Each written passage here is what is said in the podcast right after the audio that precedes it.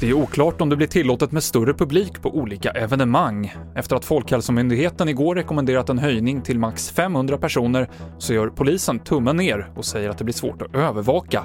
Fotbollskanalens Olof Lund säger att förslaget om 500 i publiken oavsett lokal inte är helt logiskt. 500 på Friends kontra 500 i en mindre konsertlokal, det är klart det är skillnad. Så att, eh, det är rörigt och det är jobbigt för eh, framförallt regeringen för att de har myndigheter som strider mot varandra nu.